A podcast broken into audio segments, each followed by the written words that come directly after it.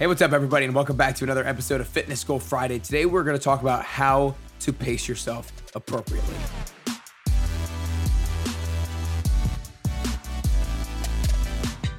Hey, what's up, y'all? And I'm super stoked to be here today with you. And today's topic on Fitness Goal Friday is how to pace yourself appropriately. And the way that I really like to think about this and the way that I've recently started to coach it in a lot of my classes is to tell people to think about the future version of yourself, like the future version of yourself that's going to be later on in the workout. And I'll just go ahead and give you a little bit more context and an example of how I've been coaching it is at Orange Theory when people have a long time that they're going to be on the treadmill. Like if there's going to be 23 minutes and it's going to be a tough 23 minutes, then I want to make sure they don't come out of the gates too strong with a really aggressive effort.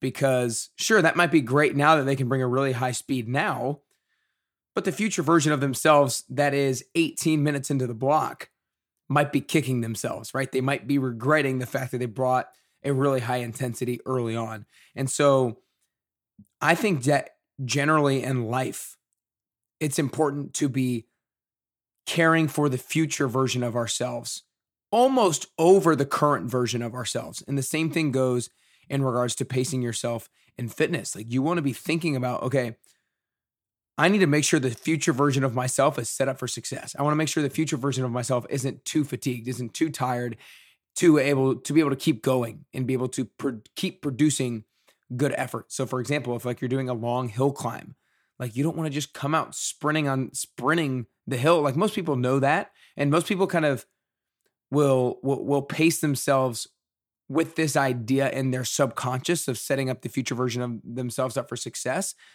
but we don't think about it all the time.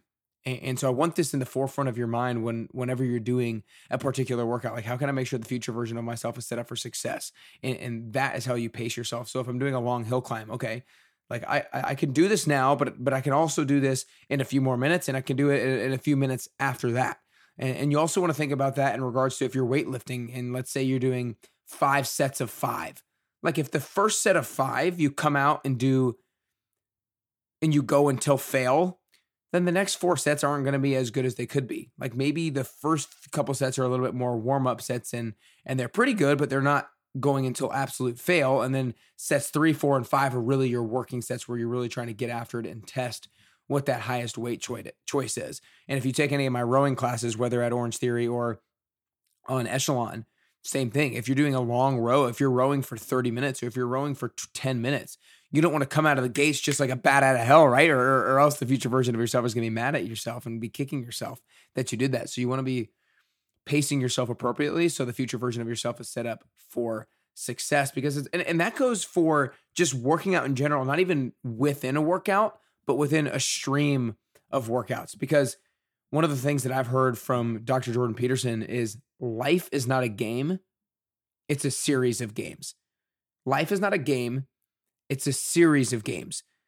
Sure, it feels sometimes great to win a game now, but if that prevents you from winning a game later, then it's no good, right? Because life is about being able to show up consistently day in and day out because consistency is the number one thing that's going to get you to, to any goal that you want to be able to achieve in life. So if you want to play today, you have to, if you want to play down the road in the future that you want to play in a way today so that you can still play tomorrow. So you don't want to go balls to the wall in a workout and hurt yourself so that you can't work out tomorrow, or you don't want to go balls to the wall and be way too sore to not even be able to work out tomorrow.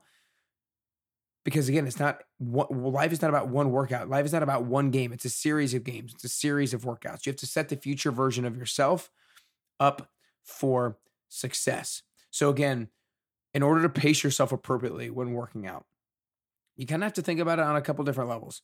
You have to think about it within that workout itself. How can I make sure the version of myself that's 45 minutes into this workout is still going to be able to perform at a relatively high level? Like, of course, you might be a little bit more tired and you might not might not be able to run as fast, row as fast, lift as fast, or lift as hard as you did in the beginning of the workout because you're 45 minutes in. But that doesn't mean that you can't still have good quality reps and efforts, right? So set the future version of yourself up for success in this workout and think about the future think about the version of yourself that is later on this week, that's later on this month, that's later on this year. Don't burn yourself out from working out seven days a week for an entire month and then be injured and then be hurt or and then be burnt out and not want to work out for two more for two weeks in a row. Like that does no good. You want to be consistent. So you want to play today in a way so that you can still play tomorrow because life is not a game. It's a series of games. And to kind of step step away from the workout side of things just really quickly like this is such a life principle. You have to set the future version of yourself up for success. So many people think so many people talk about self-care nowadays. You have to take self-care like you have to give yourself a dessert. You have to take some time off. You have to do this. You have to do that like self-care. And I'm like, "Okay, but which which version of yourself are you talking about?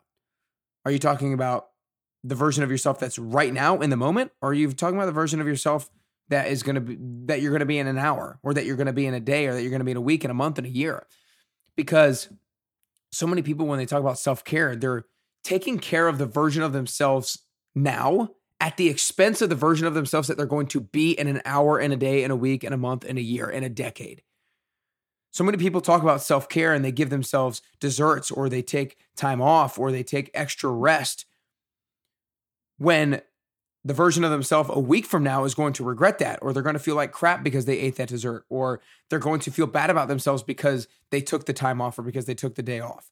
And so, self care is not just about taking a like there's multiple there's multiple versions of, of of self. There's the self that you are now, the self that you're going to be in an hour, in a week, in a day, in a month, in a year. So you kind of have to think about okay, which version of myself am I trying to take care of? And it could be a stream of multiple multiple versions of yourself. But you want to make sure that you know that going in whenever it is that you make a decision. And, some of the practical things that I've been doing to set the future version of myself up for success and to kind of go a little bit more granular now is like when I go down to Chattanooga to coach Echelon, on Sunday nights, I drive down and then I always make sure that I pull into a gas station and refill up for gas. I'm only half a tank. I only use half a tank. I usually fill up before I leave Nashville. And then I get all the way down to Chattanooga and I still have half a tank. But I want to make sure I fill up so that I don't have to stop for gas on the way back on Monday afternoon when I'm tired. The other another another word, another easy way I set myself up for success is I always prepare my coffee pot the night before and I schedule it when it's going to start brewing in the morning. The other way I set up for my, the future version of future version of myself up for success is every single night I plan out my next day. Sure, I don't want to necessarily plan out the next day the, the night before. Like I'm tired. All I want to do is go make dinner and, and sit down on the couch and throw something on the TV and and be done. But I want to make sure the future version of myself is set up for success. So whether you're working out or whether you're just going through everyday life, ask yourself that question. How can I make sure I set the future version of myself up for success?